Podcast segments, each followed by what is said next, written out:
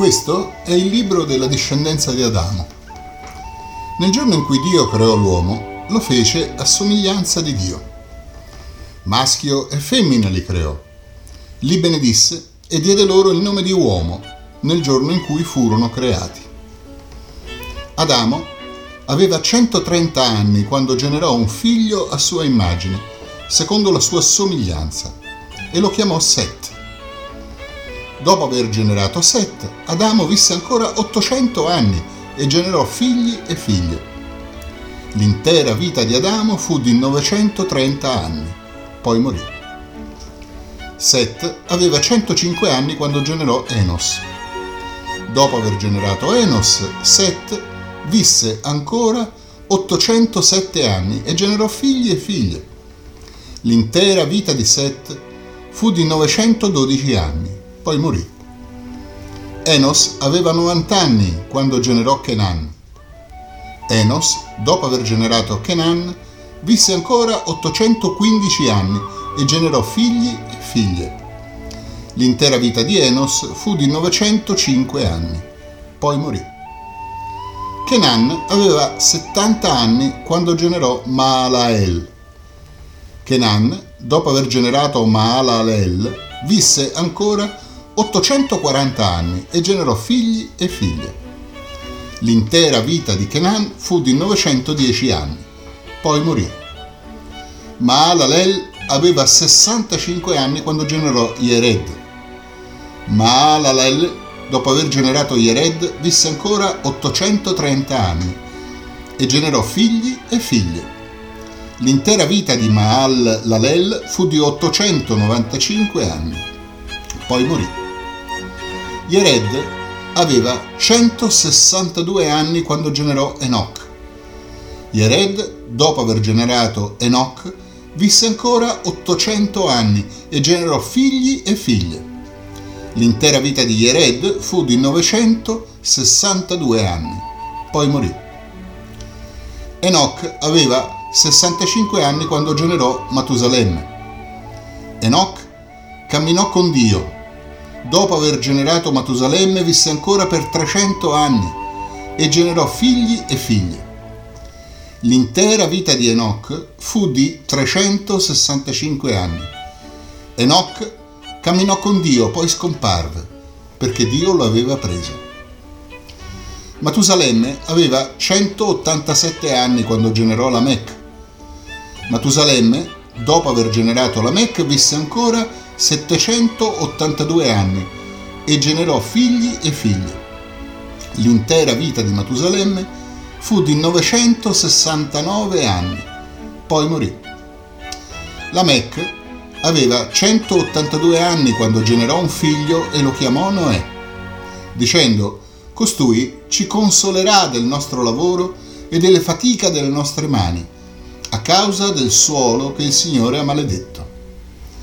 Lamech, dopo aver generato Noè, visse ancora 595 anni e generò figli e figlie. L'intera vita di Lamech fu di 777 anni, poi morì. Noè aveva 500 anni quando generò Sem, Cam e Jafet. Se Dio è stato generoso con Caino, dandogli una abbondante discendenza, cento volte di più lo è stato con Adamo, che dopo aver perso i due figli si vede ricompensato con una genealogia veramente esagerata, sovrabbondante, tutti vivono quasi mille anni in questa genealogia, è chiaro che è un'esagerazione. Quello che si vuole dire è per l'appunto la sovrabbondante benedizione di Dio su Adamo e sulla sua vera discendenza che appunto sostituisce la discendenza di Caino. Detto questo, ci sono alcuni dettagli interessanti da sottolineare in questa genealogia di Adamo. Il primo è quello che già avevamo notato la puntata precedente, cioè come Adamo è immagine e somiglianza di Dio insieme a sua moglie Eva, Così Set porta in sé l'immagine e la somiglianza di Adamo e quindi per la proprietà transitiva porta in sé l'immagine e la somiglianza di Dio, che evidentemente trasmette a tutti i suoi discendenti e la prova di questo sta nella eccezionale longevità, nella eccezionale vitalità di questi uomini che appunto nessuno di loro eh, vive meno di 700 anni, tranne Enoch, del quale peraltro non si dice che muore, ma si dice che viene preso da Dio. Secondo la tradizione ebraica questo significa che è stato assunto in cielo, come poi accadrà al profeta Elia. Sono gli unici due prima di Cristo, Enoch, il patriarca Enoch ed Elia, gli unici due di cui non si dice che sono morti. Per questo fatto che non muore e per un'altra cosa che si dice di lui all'interno di questa genealogia, cioè che è l'unico del quale si dice che camminò con Dio, la figura di Enoch ha attirato moltissimo la curiosità dei padri, sia dei padri cristiani che dei rabbini. Si è voluto fare di lui un uomo senza peccato e che proprio per questa ragione, proprio perché era senza peccato, è stato assunto in cielo.